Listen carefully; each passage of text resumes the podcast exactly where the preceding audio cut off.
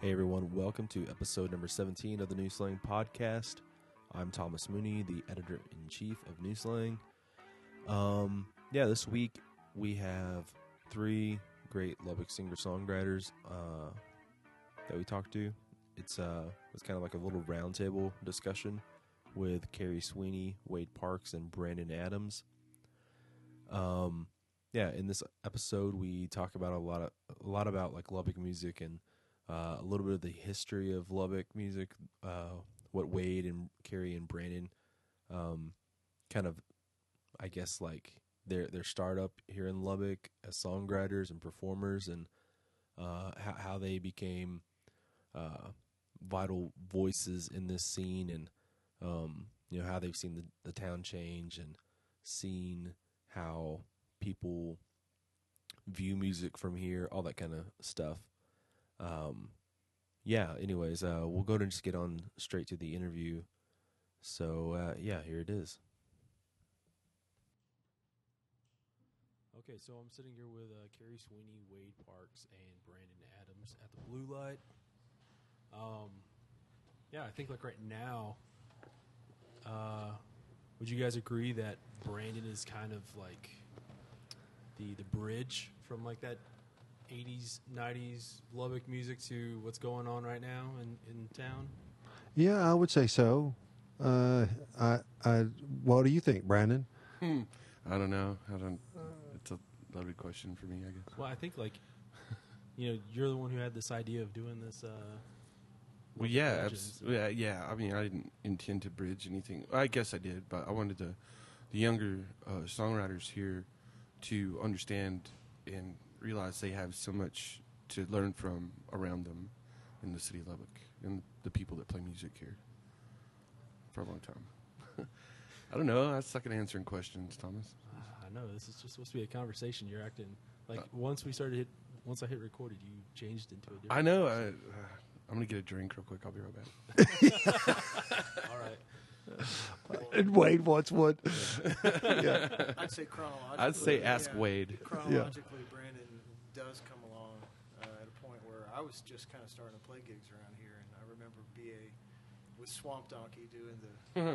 there was a terrific set at what is now Rocky LaRue's. It's been several names, but that's right. Uh, I saw a couple of their jams there, and then not long thereafter, you you and I were doing. I think there was some Stonegate uh, South Indiana gigs, and that wasn't very. I think it was 01, 02. Oh yeah, it was 01, 01 I think. 0000s. Yeah. But if you're talking about a bridge, then I was kind of just getting my foot in the door around here. But you and I were playing music right there. We were. Wade and uh, uh, Garland Peterson, who were doing this not for as well, they were the first two guys that I'd ever seen play acoustic here in town when I was a f- sophomore in college at Tech.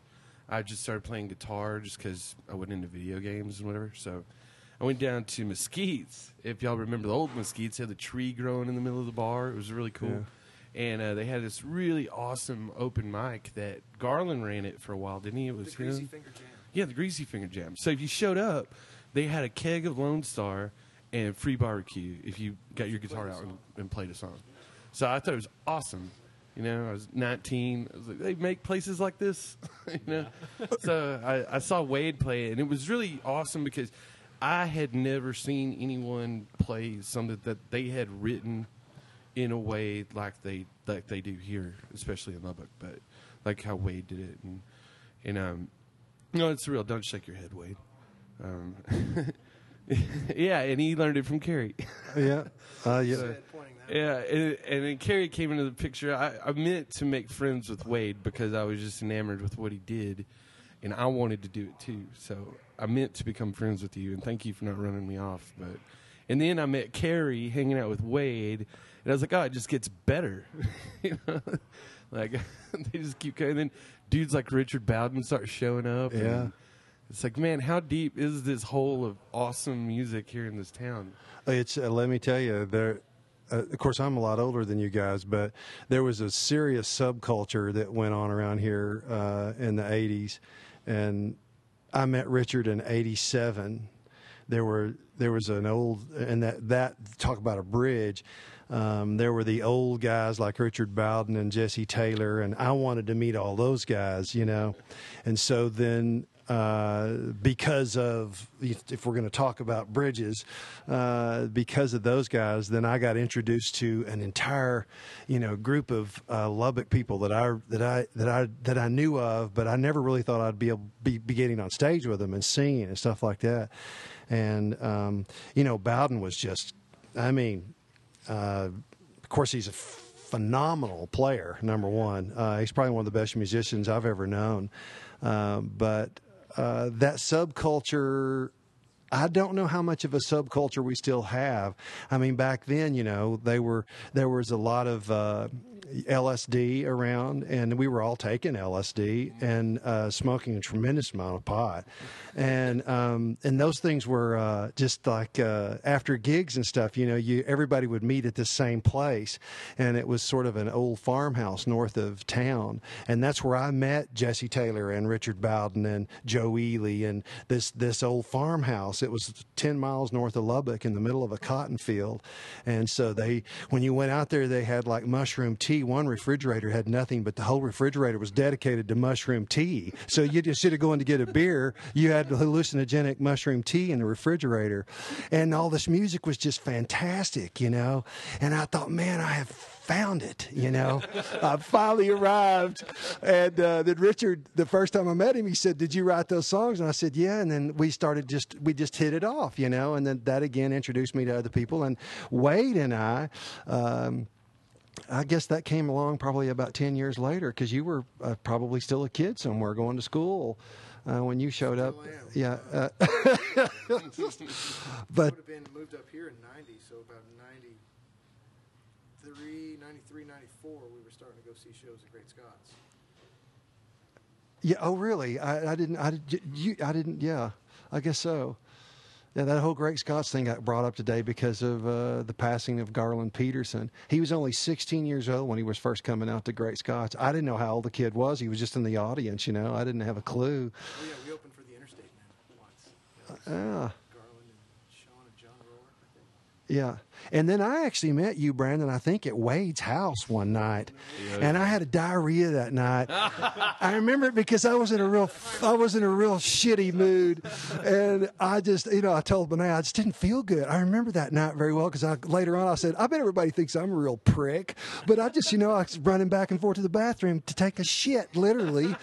So, you know, and I, I you probably don't remember uh, what kind of a mood I was in. You know, I remember a little bit of it. Um, it's a while back. Uh, it, there was a few nights at Wade's, um, and I always thought, man, I don't think Carrie likes me. he doesn't ever remember who I am. And then, and, and then finally, he was like, "Oh, Brandon, Brandon, yeah, Brandon, good yeah. you, man." And, uh, Yeah. Oh, good, good. He doesn't hate me. No. One of those nights, you sat there in Wade's kitchen and played a song called Casa Winnebago. Yeah, Remember I, that one? I haven't played it in years, but I know what you're talking I about. remember, I remember and I, the whole night I, I asked Benet, you know, and, uh, and everyone there at the party, I was like, "Where can I get a copy of this?" Okay, well, listen, we were talking earlier. You, I tell you what, uh, if you want to do a co-write on that, because I never thought it was right, then I'll, I'll I'm dead serious. I'm dead serious too. I'll okay, do it. it- I know the song you're talking about. yes, Uh, I, I just I just don't feel like it's finished, and I never really I never really did anything with it. And you liked it. I loved it. Okay, well then. Uh, Well, there we go. Okay, let me see. I think I've got it. Maybe, uh, maybe I've recorded it. I'll have to go see if Alan Crossan's got it recorded somewhere because I have some version of it. It needs to be fixed. Okay. In my opinion, it needs to be fixed. well, your hook is on point. For, I mean, from the seven years ago that I heard it, I still know that it was it's a pretty damn good hook. So- I see. I haven't played that thing in probably, I don't know. Probably maybe that was the last night I played it. I don't know. and I recall that night you were. It was. It had been a while before that too. So, yeah. Well, maybe we ought to give it some new life. That would be awesome. Uh, it would be great with me. I, I I really mean that. And uh, uh, so, I, you know, I'm glad we're talking about this right now because who knows? Maybe, maybe, maybe you'll end up wanting to even do the song. I mean, in public, you know. For people, yeah, yeah. Well, I can speak I don't at least for my wife and several of their friends. They've got they've got a small legion of people that'll they'll walk you through that song. Okay, that's that's going to be helpful. It's a crowd favorite. Oh, yeah. Yeah, well, you know, It's again, no fat girl in an ice cream store. Fat, I need to release that one too. I'll play that one tonight. I always like Fat Girl in an Ice Cream Store. The problem was that uh, every time I sang it, girls, you know, got sideways with me, and then finally, two women finally recorded it. Once the if a girl sings "Fat Girl in an Ice Cream Store," it's sad. When I sing it, they think you fucking asshole, you know, and they don't listen to the words. It's you a know? sweet song. It's a sweet song. You know, it's a sad song about this poor chick serving ice cream to all these skinny kids. You know. and you relate it to like a drunk at a bar with like a buffet at the same time. It's Yeah, yeah. brilliant. Yeah, well, I don't know about that, but I'll sing it tonight. Uh, as a matter of fact, as you bring it up, then I'll do it. Uh, I never released it, but uh, now that one I'm keeping. I like that one, and I, I'm gonna hang on. I'm gonna hang on to that one. I'm trying to get as many as I can. Yes. well, I'll tell you what. Uh, I'll, I'll get back with you on that. I'm dead serious. I tried to write a song with Wade, and and then I started the song, and it ended up being about a, a, a gay right wing Republican cowboy that gets caught getting fucked up the ass. Uh, uh, he's got he's got his he got he's got his the chorus the chorus goes. Uh, uh, oh, he never thought he'd ever get caught with his palms on his tailgate and his gun belt to his knees. And Wade heard it was like Wade said, "I don't want anything to do with that song."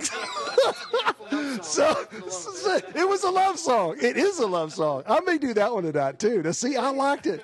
I was like, wait, I was just trying. I said, let's write a song together. So I got it started. He's like, fuck no, I'm not touching that fucking song. Not my tempo.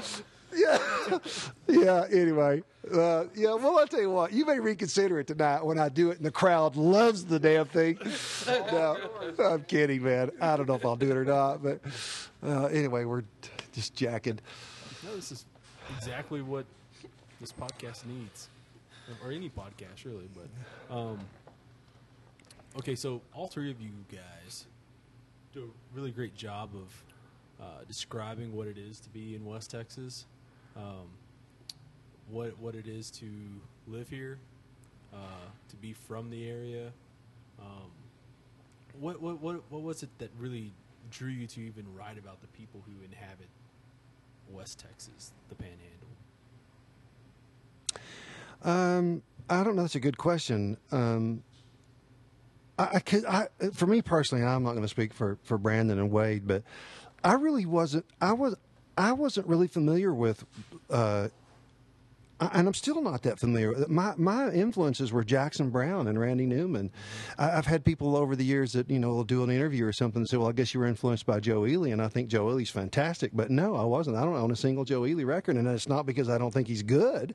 It's just that that's not what influences me. I need to be drawn in by something. For me, it was other things other than West Texas. Now I know you're talking about the people maybe of West Texas and stuff, but uh, for me, I don't know. Again. I can't speak for you guys. I don't know what influenced you. I think guilt by association is one thing I would I would use because my folks are from this area, and when I would hear, you know, just your your basic Waylon and Willie that we had going in the station wagon on road trips, you, you're driving through West Texas hearing that thump of a sound, uh, and then I got out here to Texas Tech and it was some friends of mine, and you know, strangely, my big, tall, ugly brother Russell turned me on to a lot of what's going on around here. I didn't necessarily get hooked by anything larger, and then get drawn in. I just Russell called me up and said, "There's this place called uh, Great Scots, and you need to be coming and watching this band called the Bel Airs, and you can bring a cooler, and there's music almost every night of the week." Nice. This is where I heard the first Joe Ely songs, and um, about the time I discovered Guy Clark and, and the Townes Van Zandt angle of the songwriting. But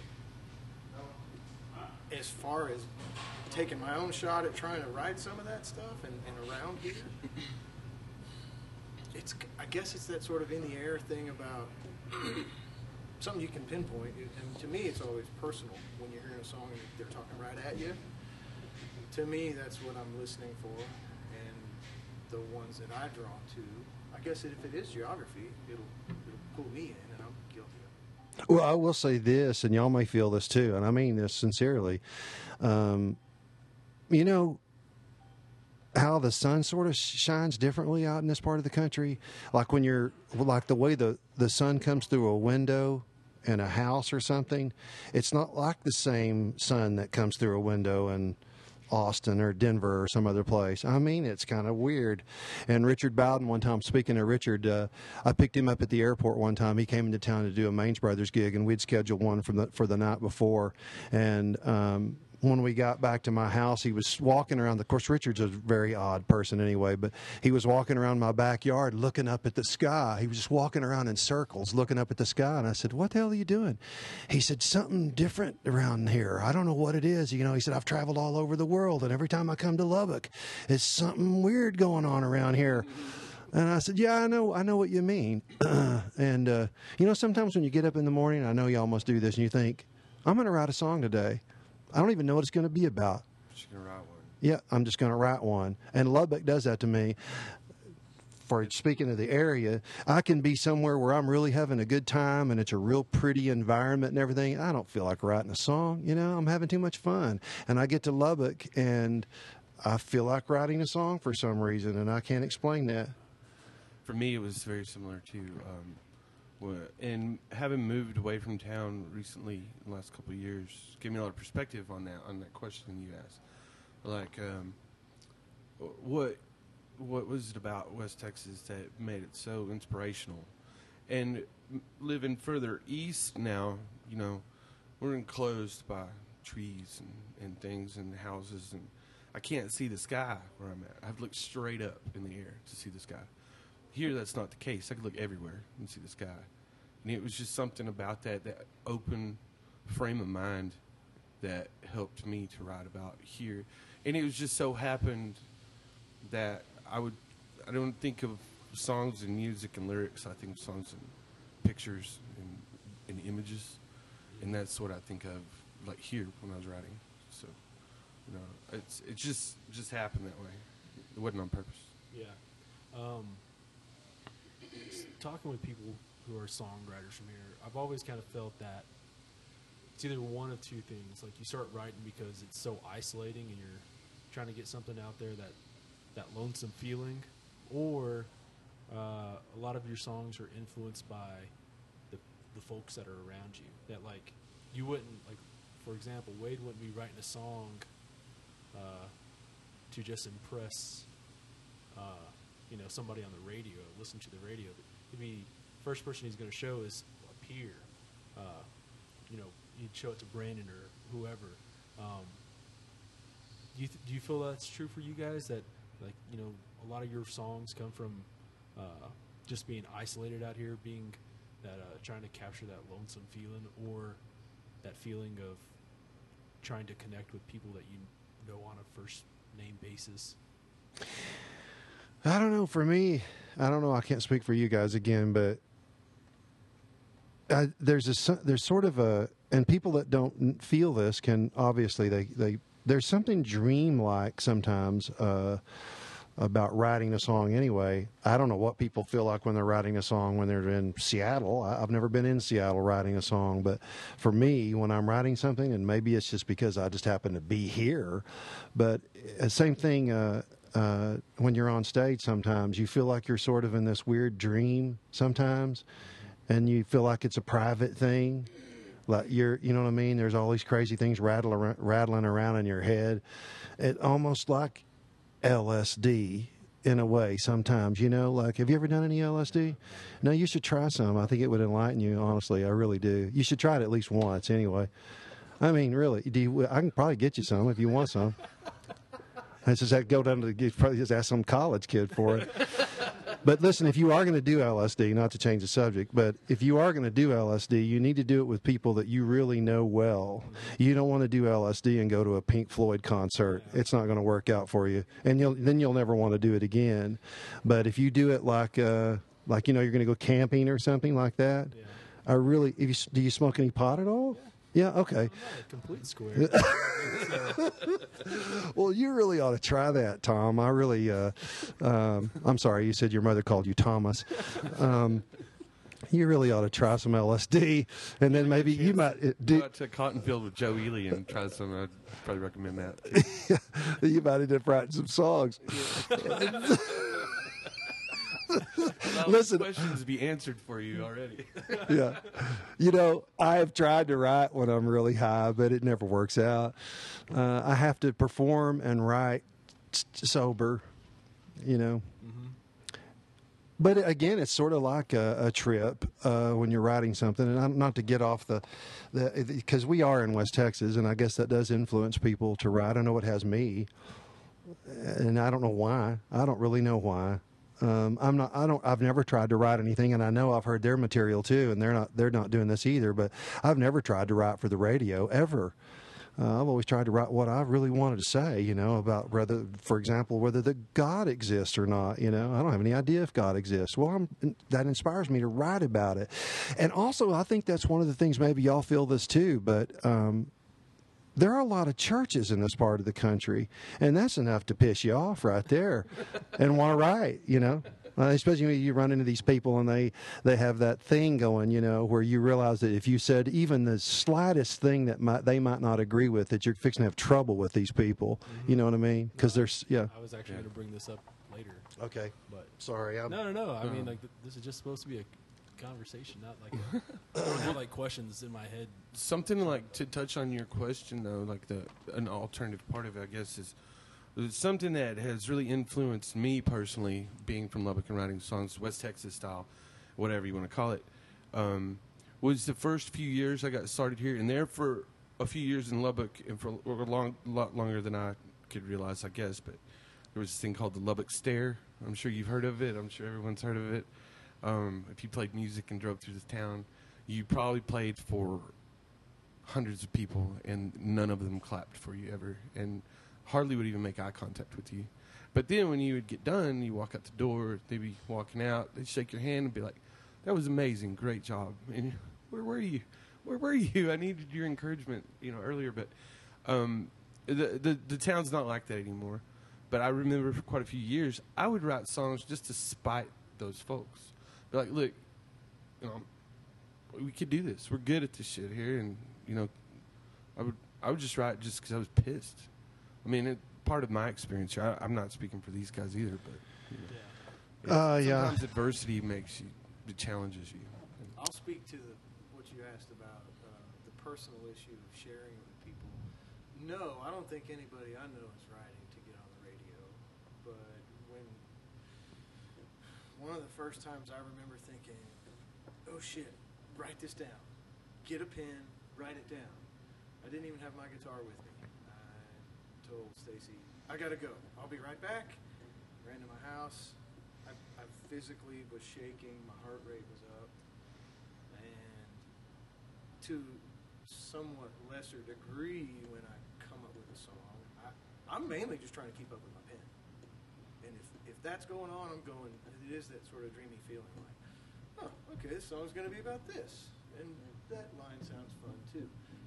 I would hope to someday delve in and really craft a song like the Carrie Swinneys of the world. I'm guilty of just kind of leaving it the way it's at, and I'll tweak here and there. But uh, far from really crafting and building one. But when, for me personally, it's around 10:30 in the morning. If I can have some coffee and be nice and relaxed with the guitar out, there's a good chance if I have that feeling of, oh, here comes one, boom, it's out. And the first person I do want to share it with is a peer. And that kind of goes around and comes around. You show up for Sweeney's for hors d'oeuvres and Michelob Ultras, with or without LSD on the table.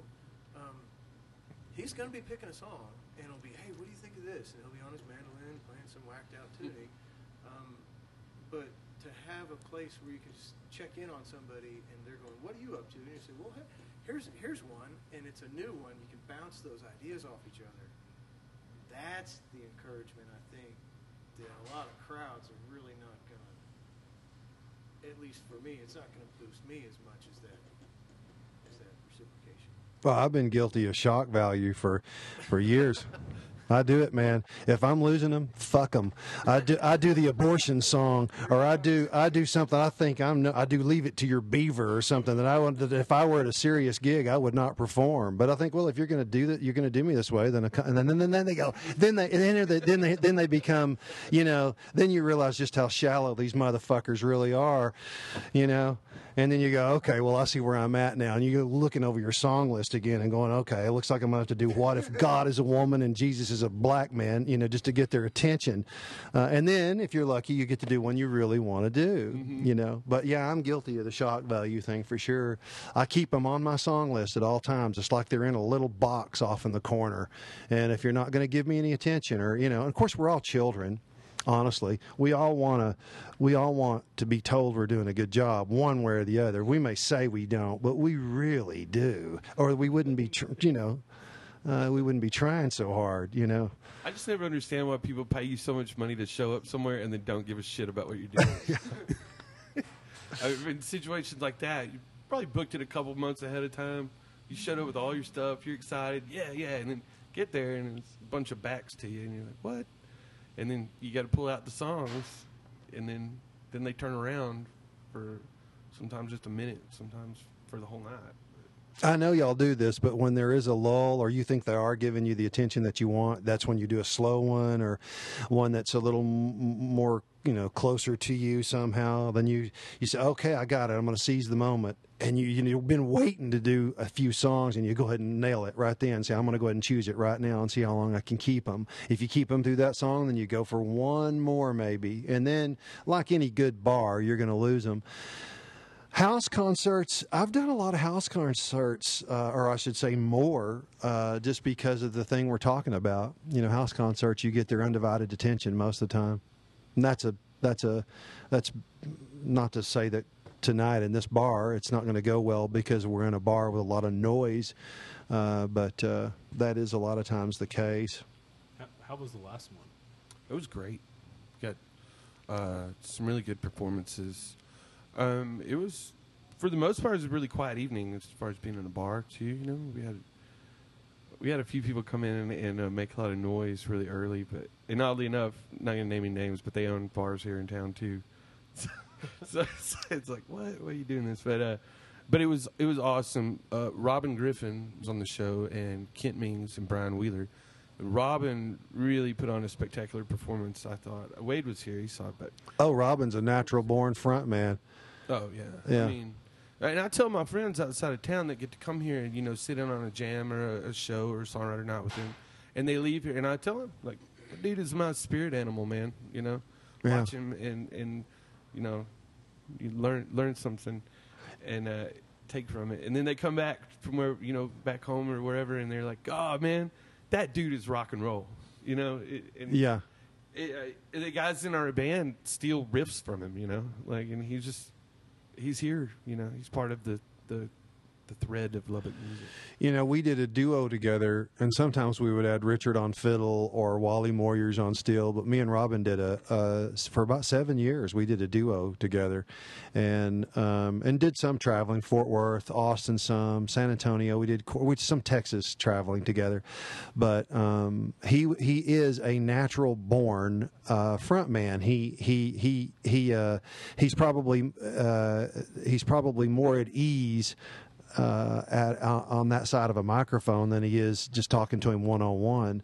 I saw he had been traveling. He had been to Europe with a band called Rat Madness, and he was the lead singer. He was the front man, and Jesse Taylor was the guitar player. So I mean, that that alone tells you what kind of a band they did. So, but they had gotten back from Europe, and I wasn't playing professionally yet, and just a little bit here and there. And I was in what was then called the Texas Spoon and I never had seen Robin Griffin. I just sort of went in there that night, and um, you know his long red hair, and this guy was just, you know, was all over that microphone, and I thought, man, this guy. I mean, he was impressive. Like you know, this guy has no fear whatsoever. It was uh, like. Uh, kind of an uh, going into an old school blues bar or something to watch him play, you know, as opposed to singing some, you know, stupid fucking song about San Antonio or Texas or some of the bullshit that we have to hear nowadays. I'm not, I, I shouldn't say this, but some of the Texas artists that are out there right now, I'm sorry, they're just, you know, just go fucking waste somebody else's time. I'm sorry, it's pathetic. Some of the bullshit they think is good, and what's sad is some of these people have really good audiences, are making really good money, but th- their songs are just they're all they're doing is copying old Jerry Jeff Walker and Guy Clark stuff. And Jerry Jeff Walker and Guy Clark were the real deal, but these guys are not, you know.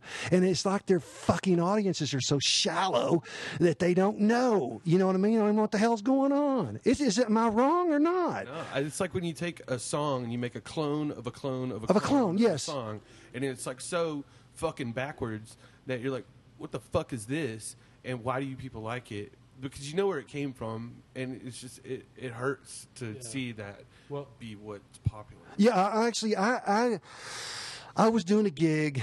Uh, I was doing a gig one time, uh, and Gary P. Nunn was on the bill, and I walked up to him and I just said, and he he was trying to be polite. You know what I mean? He was trying to be polite about it because he he was from that era.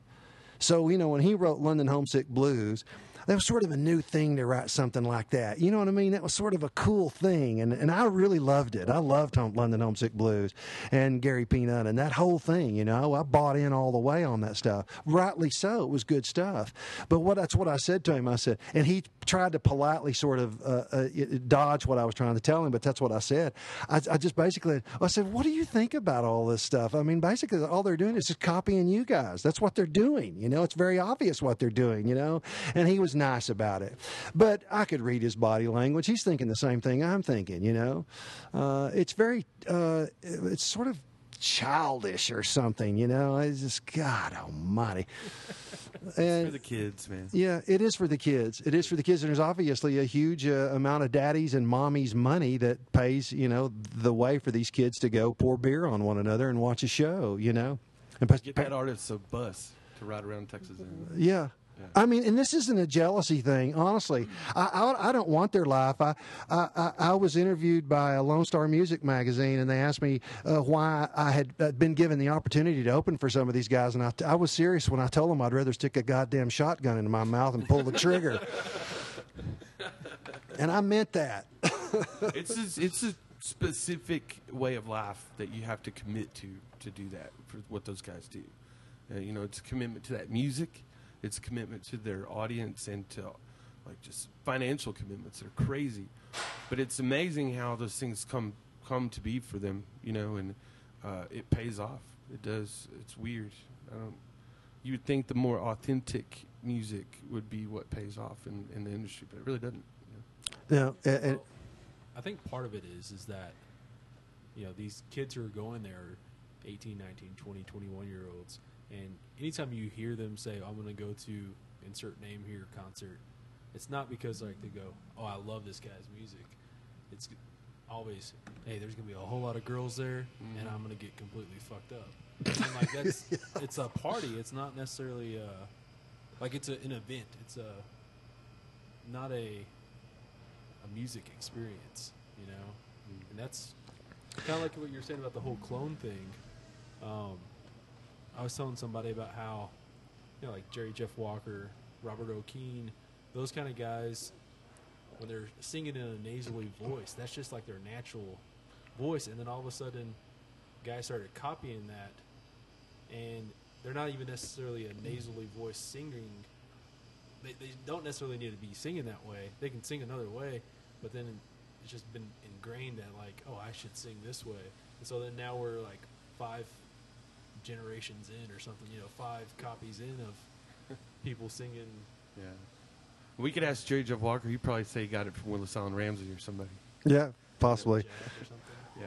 possibly i i uh you know it's uh, again it sounds tacky to be talking this way but you know we're only going to live once we might as well tell the truth about how we feel about some things and you know it's just it's just nonsense um it's not that again i you know you don't want to take somebody's living away from them you're not going to do that anyway but you know you're not you're not drawn into I won't name any names, but you're not drawn into that stuff. Say like you are someone who really did write something that they truly did feel strongly about some particular subject. You are drawn into those things, and when you're driving down the road or you're late night, you know, and you've only got a lamp on in the house and you're listening to some old music of some kind, you know, uh, you you don't you don't want to listen to a, a, a, party song. You know what I'm saying? Yeah. Part of it to me is too is uh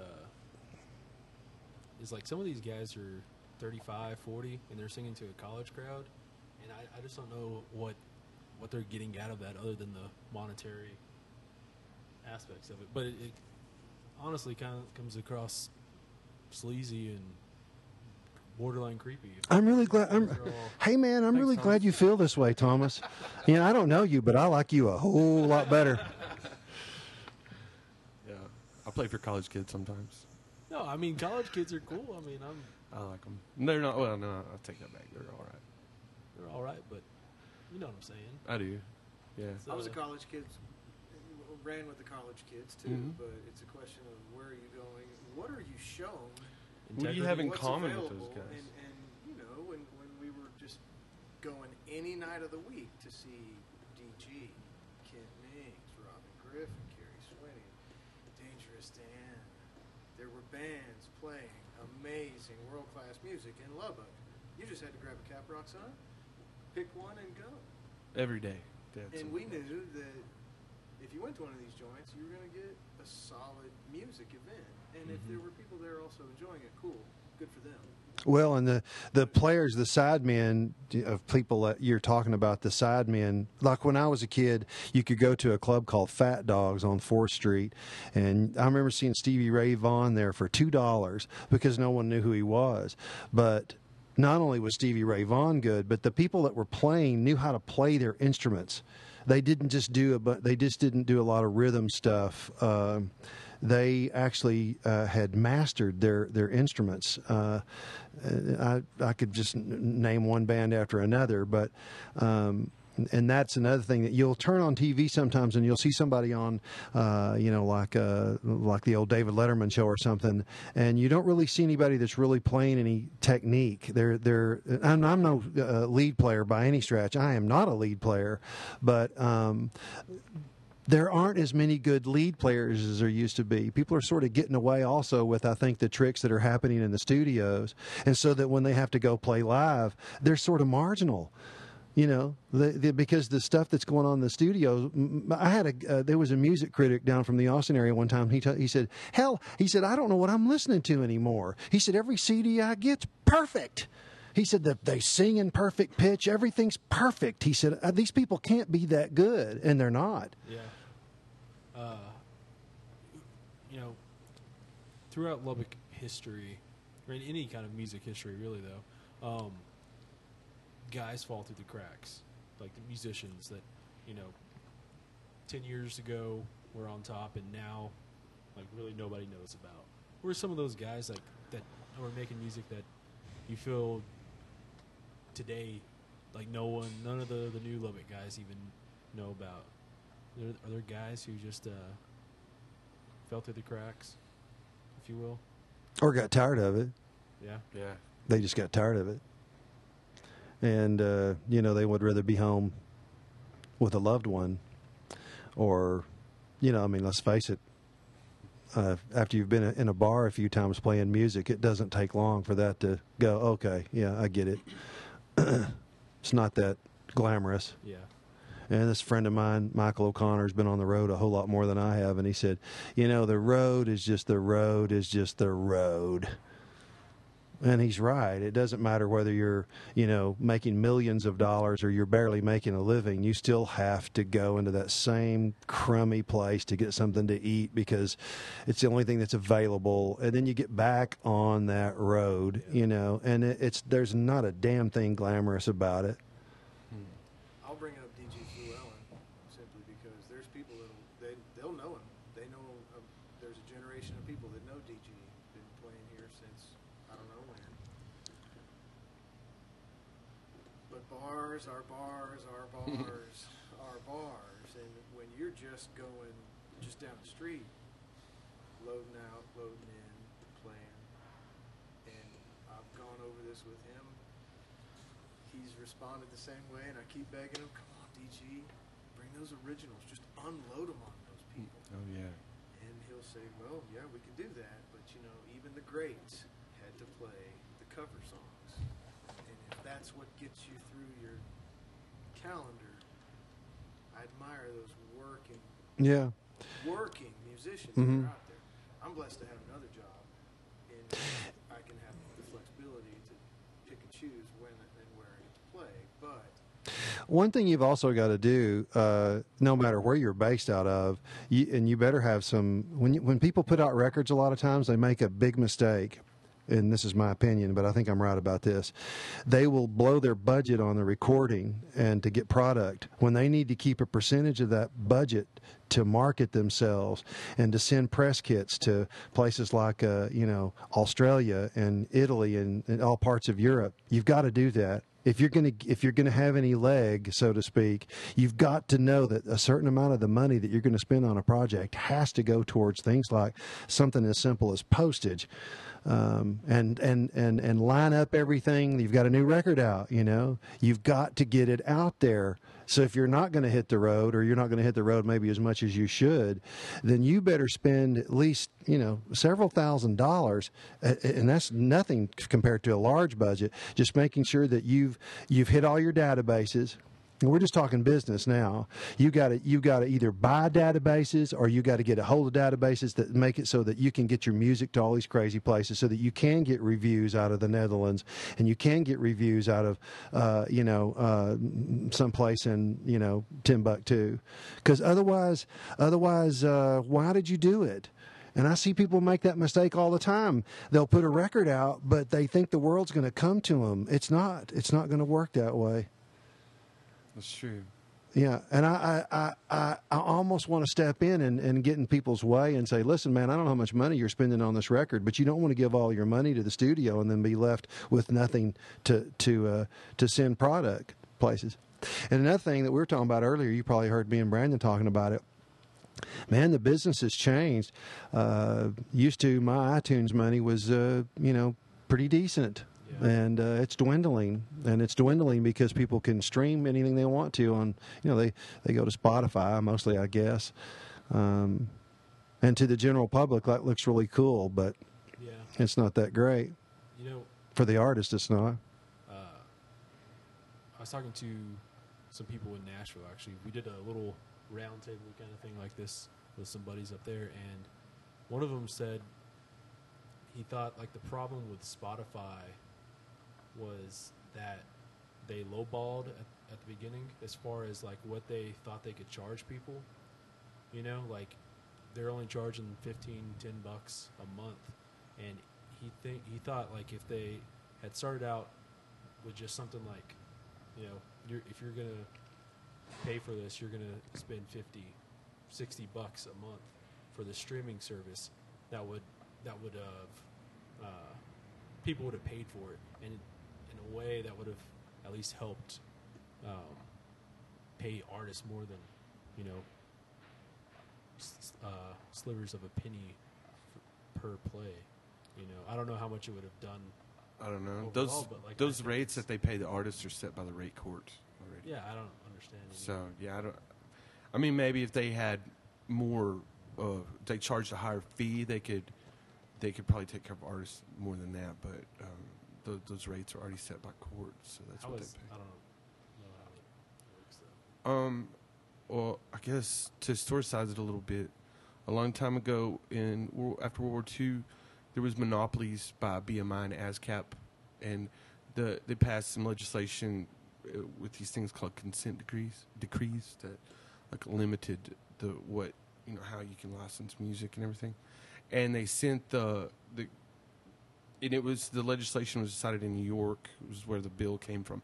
So the rate court in New York is what sets all of the prices since World War II for uh, all that distribution, like for Spotify and everything. So the new legislation right now is proposing um, that they take the the rate the system away from the courts and put it in arbitration. um, so that way that you as an artist can uh, negotiate a better fee. So hopefully that will work. Yeah. I don't know. I don't know. I, I have no solution. I want to make a database where we all have one number. You log into that and you see how much money you're making in the music industry. That'll never work, but in a dream world, you know. For years and years and years, people have been trying to step in and help musicians uh, keep from getting screwed. Yeah. and it's not to say that that that there you know there are musicians out there and songwriters that are making tremendous amounts of money, but for the the lion's share uh, are eking out a living. You know, you'll see somebody sometimes you think really you really think the world of them, and you you realize how great of a songwriter they are or whatever, and then you realize you hear some story about them or you read some story about them, and you go, oh God, I had no idea they were barely making it. And some really good songwriters out there that are just barely making it. Uh, that's a, that's a shame when you've got you know achy breaky heart. I know that's an old song, but you've got some piece of shit trash like that that makes a lot of money. You know what I mean? It's sad. You know, it really is. Harumph. Yeah, I'm glad Thomas that you said it was okay to cuss on your show, because you know really that's how, this is how we talk around the house. I don't, you know, so uh, that's wonderful. Uh, uh, you know, I, I, uh, uh, I, I, it could have been the other way. It could have been, I, you know, I asked you on the front end if it's okay if we said whatever we wanted to say, and you said it was, and I was really proud of you for letting us do that. Well, I, I hate the idea of censorship. Of, So how does that work? How are you going to? I mean, where the hell are you going to air this with? Fuck this and fuck that. I mean, just going to go on iTunes. Oh. you just put a little. Great. Hello out there. So, Yeah, um, well, it's just wonderful. Should we, We not be so negative now? Yeah, we, let's do this again. He said, "Come to my house." Take two. Yeah, we'll do it. We We'll, do it on LSD next time. yeah. Oh, that would be fun. It'd just be one big bunch of laughing. Is all it would be. Uh, do you remember that Tommy Hancock record uh, where uh, they were in a cabin in, in, in, in New Mexico and he dosed he dosed everybody and the whole like there's about 15 minutes of the backside of this record all it is is people laughing and then the laughing it dies down because they're all high on LSD and the laughing dies down and then, ah, then they go again and start. Tommy Hancock did y'all know Tommy at all? Yes. Okay, well, Tommy, of course, is still alive, but I'm trying to write short stories right now. I'm trying to trying to write. I think I've got enough for a small book right now, but I don't know if anybody would want to read it to be the problem. I'd have to, I'd have to, you know, try to sell it online or maybe do an ebook or something. But I've been looking, I've been thinking about all these stories. But Tommy Hancock stories go, they are numerous. And uh, one of the funny stories on Tommy Hancock was he, uh, of course, he's old West Texas. Tommy Hancock goes way back West Texas, but. Um, he had the Supernatural Family Band. So he'd given all the, the, the family. They, they were in California and they were going to go to Chinatown and they were traveling with this Mexican man that was uh, he was mentally impaired and his name was George and they would take George with him. George was literally left on the steps of a, uh, a Catholic church in uh, Questa, New Mexico years ago and the priest allowed Tommy to take him with him when they would go on the road. T- he, he, T- Tommy liked George even though he was not mentally sound. He liked George. He, George wore a fedora backwards. So anyway, Tommy gives the entire band, which is are his children and his wife, they all dose up on some LSD. but they don't give George any LSD. They, but they they didn't think that would be appropriate, and they followed George through Chinatown. That's Tommy. I mean, Tommy's something else, man. Oh God. He he always talked like he was. He always sounded like. He he told me one time. He said, "Kerry," he said, "Way I always felt like the best way to introduce somebody to marijuana was with cookies." So he's talking about how you should give people cookies. Well. He said, Did I ever tell you the story about the time I came home from Austin? He said, My mother was 92 years old at the time. And he said, I came home and he said, She said to me, She said, Tommy, I just don't feel like living anymore. And he said, Mama, I hate to hear that. He said, So I give her a little sliver of LSD in her cereal. he said, I told her it was a herb. He said, because she knows I like to do herbs. And he gives her this LSD and he goes back to Austin. And he comes back from, uh, he comes back from Austin, I don't know, a week or two later. He says, Mother, how'd those herbs do that I gave you? And she said, I spent the whole day in the backyard picking up pecans. he said, Sakari, he did his thumb, you know, you show somebody a measurement. He said, Sakari, when I come home, I just give her a little sliver of LSD. And Anyway, she's dead now, but LSD didn't kill her. But Tommy was Tommy's something else. Uh, it's fun to talk about drugs, isn't it? Brandon's getting up and uh, smoking a cigarette in here. No, it's all right. Uh, They're closed. yeah, I know. Um, I don't care. Are they not allowed to smoke in here? Well, they didn't know until Tom said it on the podcast. I was just describing the, the scene a little bit. Um, how has Lubbock changed? Uh, What- since what's- when? Yesterday? Since Uh, uh, changed a lot since Saturday. yes, sure did. Yeah. Uh, uh, having moved out here in '90, um, I could see that at least if you're talking about the local music scene, I could see how it was on a peak, and uh, I'd heard from several people, namely some of the musicians we mentioned today, that there'll be that ebb and flow. There'll be a high and a low, and there'll be lots of bands, and then all of a sudden it's karaoke everywhere you look. Um, it sure feels like we're on the way up again. There's a lot of bands playing. There's a lot of venues in town. Um, yeah, and some of them, like the Blue Light, are moving through some circuit bands that are really playing some good music. How has Lubbock changed? Um, it's been a good home to me for more than 20 years. Uh, I tell you, I mean, the growth is not only in the population. There are a lot of musicians playing right now. I can't speak for what Brandon keeps calling the younger crowd. Uh, I've been out to some Monday night songwriter jams here in the last year or two, and there's some really good songwriting going on. The musicianship musicianship is top, high class stuff. I, I I get a little nervous just getting up on a Monday night and it's just songwriters watching, which is really more nerve wracking to me anyway. Um, I think it's growing. mhm. How much of that growth is seen from outside looking in? That's a different question. yeah, I I don't know. I think like Lubbock's getting a whole lot of buzz right now, and I don't know if like people outside realize that uh, in a way it's still kind of like a, a boring place for long stretches of time in between those nice shows. You know what I'm saying? Like, uh, I don't know. I was talking to some folks back when Terry Allen had his Lubbock on Everything show.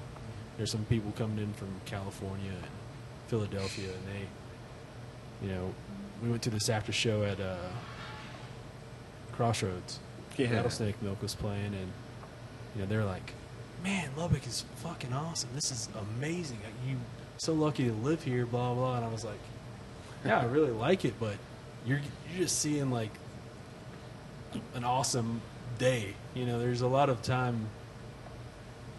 Like you got like a, war, a warped sense of of what what's happening, and I, I kind of think like a little bit of the outside looking in has that warped sense that like, and I, and I think it's probably the same way that we look at you know 70s Lubbock that. Uh, you know the Flatlanders, Ely, uh, or like Terry Allen, and all those guys were just making music in one year or something like that. And of course, you know that's over long stretches of time. You know, I don't know. I think the Lubbock's changed quite a bit since I've been here, and and I got here in the late '90s, mid '90s, and uh, it, only for the there was there was always great bands here, e- ever since I can remember being here, and what everyone's told me before I got here, and yes, you're right. It is this is a bubble, and if anyone sees this town warped, it's us because we live here in this bubble, and we're gonna shelter our, ourselves and and the thing that the thing that I think has changed the most is the the audience in Lubbock, the participation of the people in town. I know it was probably like that at another time before I got here, but over these years, I've seen much more people be involved in their bands that they like and they're friends with, and support them a lot more than than they have in the past. Um, it's just a different thing, and I really think the internet has really changed a lot of what we do here as far as communicating with each other. Because before you really wouldn't know who's playing where, you'd have to see a poster, you know, or something like that. So, or read it in the paper, which not everybody who's a musician reads the paper. So, or or likes music, but uh, it, the participation here, especially you know with the songwriter night, Wade was saying the songwriter night. That's one of the major things I saw make a difference uh, as far as getting people into it and letting have the people, all these guys like us that sat here for years, wrote songs in our garage or kitchen or wherever, or with each other. You know, it gives you a place to go share that without having to do it in the corner of some Mexican food restaurant. You know, it gives you a nice stage with good lights, great sound, and people who give a shit. And that is that goes like way further than playing in the back of some nacho shack for fucking hundred dollars and a couple of thank yous. You know, so it's it's it's gotten a little more professional, I think, and people looking at Lubbock outside. Because you know, I moved away from here a couple years ago. I I come back all the time, but I see what they think, or like I, I see how they react when people talk about Lubbock, and I you know, and then they tell me their own opinions, and a lot of them are they want to be a part of it. You know, they're a little bit jealous because maybe their community where they're from doesn't have that same kind of participation. You know, they don't have people that'll come and that know the words to your songs after they listen to them a couple of times. You know, that's kind of not I'd say unique to Lubbock. It happens everywhere, but it's it's something we have going on for us here, and I think we should embrace it and only make it better, as opposed to take the usual stand and you know kind of bitch about how everybody's getting younger and I'm getting older and no one understands what I fucking do anymore. You know, so it, you know, just try to uh, try to pass that shit on to these younger dudes. You know, the younger guys that Kuwait's talking. I mean, like anyone younger than forty. so, uh, because they need that, you know, like Kerry was saying earlier, you want that encouragement. You're never gonna get. You, I mean, the instant gratification. If you want it, you're never gonna get it. If you don't want it, you're gonna get it. It just happens that way. This is one of those towns right now that'll give it to you. If if what you want to do is write songs, you know. Yeah. Well, I know there's so many kids now who are moving to Lubbock just to be songwriters. Of course, That really? yeah, like there's Oh yeah.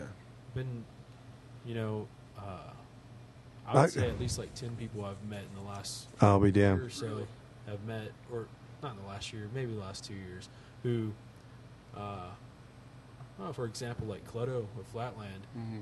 uh, he went to tech over here, but like the ultimate factor, like the or the deciding factor between tech and I don't know where his other secondary school was, but was oh well, Lubbock music, guys playing mu- Lubbock, you know, Go to Yeah. South Plains and ask how many, ask half of those guys out there what they came here for. yeah. No, it's to learn their craft in a good atmosphere. I think. You know, I have to admit I am out of touch with the Lubbock music scene. Really, um, it just I just felt like I needed to, to go elsewhere. I still live here, but I don't play near as much as I used to. But when I was really trying to chase records, as I say, and try to make sure they were getting sold and getting airplay, I knew I had to get out of here Yeah.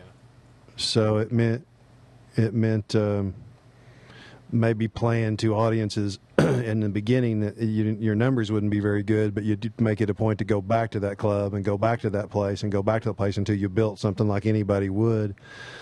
Um, but you know, you got to remember also. I mean, not to get philosophical here, but there is a lot more to life than than music. And some of these kids, like we were at one time, you know, you sort of get uh, your eyes are kind of, you know, you know, you sort of have uh, some odd dreams, I guess. As you get older, though, it's true that um, many of the people that I used to play to in Lubbock uh, are either dead or they uh, they stay at home now. They're older. They don't want to go fight a college crowd, and I don't want to have to go fight it either. Yeah. Uh, I'm real curious to know what's going to happen here tonight. You know, Yeah. you know, this is the first time I've been in this club, and I don't know, uh, probably ten years, and um, it's not. I don't, even know the people that own the club. I don't know them personally. I don't have. But the last time I played here, it was pretty rough, you know, and it was uh, because it was uh, people were more interested in in in. Uh, in uh, sniffing pussy than they were uh, trying to uh, listen to a show. You know, and I didn't come here to watch a bunch of fuckers sniff pussy. you know what I'm saying? Yeah. You know what I'm saying? yeah. Brandon. Uh, I dare you call everybody a bunch of pussy sniffers. Hey, listen, I like pussy just as much as the next guy. I was gonna. You know, you you have like three shows on this series, this Lubbock Legend series. Mhm. Um, are you wanting to expand it to being like a thing. kinda like a thing? Yeah. Yeah. Like a regular. Well, yeah, and because you know we got we got Kerry Wade, we had Robin Griffin, Kent Mings, and then the next one we got DG Llewellyn and Mike Pritchard, um, who have both been here for a good long while. And DG, man, my favorite, my ultimate favorite, really. Kerry's close second. I tell you the thing about DG, not to interrupt. Yeah, uh, DG, uh, DG's uh, his uh, his meter is impeccable. I mean, he has perfect timing. Yeah, well, you can tell it by the way he plays the guitar. So we got DG, and then you know, the when I first put that lineup up, you know, everybody's like, "Oh, that's so great." Well, what about John Sprott? Well, what about you know? I was like, "Of course, of course." I mean, there's like so many guys who are, who are literally legendary here that should be on this. And but the problem is, you know, we're trying to space it out and and and really represent the whole music community. Um, so obviously, I couldn't fit everybody in through this summer, but I really want to do one in, over the holidays, like Christmas. Uh, maybe one night, make it a, a bigger event, and have a you know a little bit bigger showcase, uh, just to get make sure that we cover a lot of the music that's not represented uh, this summer. Yeah. Uh, Charlie Stout, who's opening tonight, I know he wanted to kind of on Monday nights. He wanted to enforce that anyone who was going to play Monday nights had to come to at least one of these shows to play the next Monday, kind of thing. I- Yeah. I, didn't necessarily know how plausible that was, Uh, for- but I thought it was a good idea. I, absolutely, Charlie has great ideas. Uh, it's just like it's hard to enforce them. Yeah. How, how old of a man is Charlie? He's he's he's exactly my age. I think I was the same age. Thirty. I'm 38. Well, maybe I know Charlie. I don't know. Is Charlie? Uh, what's Charlie look like? Uh, like a like a mangy coyote. Well, then he should be easy to find tonight. yeah. Well, uh, well, what did, did Charlie? Did, well, did- if he was here, I'd say nicer shit about him, but he's not. yeah, yeah. I don't know. Uh, Uh, Yeah, he has great ideas, but how are you gonna? How are you really gonna enforce that? I mean, but uh, he's also one of the guys that's a big proponent of the listening room only thing for Mondays, which I totally agree Yeah. with, and and uh, tonight too would be a great night for listening room, but you know, uh, it's just. So, you know, we need, a, we need a sergeant or something around here, just like Sometimes, you know, this bar. Looking at this bar right now, of course, we're so we're sitting in the dance floor doing this interview. But um, sometimes, if you can talk a club into pushing uh, the tables and chairs right up next to the stage, and you can create that. we're about to once we kind of get this thing. Oh, really? So you y'all y'all do that? Oh, yeah. Yeah, I mean, uh, many a time, you know, with old Richard Bowden, he'd be going to the manager or somebody and saying, "Wait a minute, can we move some things around? Is that okay?" Because that sure does help if they're right on top of you. Otherwise, they feel like they're at liberty to talk about whatever they want to at the back of the room, you know. And that's Yeah, I think we're about to do Richard- tables and candles and stuff here in I just a one second. time saw Richard put his fiddle down, and he was you and him and Robin. He walked over. I Can't remember what the venue was, but he just simply said, "Look, we're not a dance band, so there's no. You don't need to have that there." yeah, And he was requesting really professionally. It was neat to watch. Just speaking, being on the road, yeah. seeing them all. I have to mention one thing that BA's got um, that's a really good hook at this joint is is the time. And if that's an age thing, then so be it. But a lot of people that may come out and watch me or Kerry or some of the other names you've mm-hmm. gathered here, whatever the math may be at hand, watching shows that start at 11 are not really that crowd's cup of tea. So if you're going to bring in a listening room atmosphere, I think you're on the right track by having an early session that way and then open it up for the late night crowd. Oh, yeah. On those nights. But for the slower summer crowd, I think you're on. This is a really, really neat thing to be involved. in. Yeah, and good job to to the Blue Light too for being, you know, they they'll work they'll work with you here on anything. They're you've done a great job putting it together. these guys are extremely extremely nice. They're they're the best in the business. Like for real, they really are. And so when we came to them with the idea, they were like, "Whatever you want to do, place is yours. You know, let's have fun. Whatever you need, give us a call." So, Yeah. so and that's been the case since I've started playing here. Yeah. Well, I guess uh, you know we're coming on an hour here, Mhm. thirty minutes until doors open. I guess you guys want to do a sound check and everything. So, thank you guys for doing this. First off, Yeah, thank you. I really, I'm honored that uh, you got in touch with us. Uh, and Brandon, thank you. I appreciate you, you know, including me in in your songwriter thing here. And uh, hopefully, hopefully you'll have a good run with this, and you'll be able to continue this. I hope so. I was kind of counting on y'all's headliner uh, draw to make it all happen. so no pressure. Well, I will say this: uh, uh, it's going to be a rather interesting night because of the passing of Garland Peterson. So it's going to be a rather somber evening, but uh, that's okay. Uh, you know, we all have to. You know, we do these things, and uh, his wife, I think, may come tonight. She texted me and said she may show up. So I So really hope so. yeah. I wanted to bring his guitar so we can so we can set it up and over here in the fly the missing man formation on the stage tonight. Hey, uh, do you have her phone number? Mm, no, but I mean, if you wanted me to, I could. Oh, okay. Yeah, I don't do Facebook, so I'm, I'm so out of touch with that well, I kind mean of a thing. phone number's cool too. It's, Yeah. it's easy. Okay, well, you guys know more about that techno stuff We than can- I do. Yeah, we'll give her a shout and, and really want to really want to make it about. I'm gonna try to make it fun too tonight, not completely. Yeah. Oh, yeah. Sure. Hell, Garland wouldn't want us to all come in here and cry in our milk. Well, I got the blue light to donate a 30 pack of uh, Coors Original, his favorite beer. So at some point tonight, we're gonna pass them out, and I'm I'm thinking shotgun. I don't know, but uh, at least a toast, Yeah. at the very least. so we'll try to liven it up a bit. Thanks for having us, Tom. Thank you, Thomas.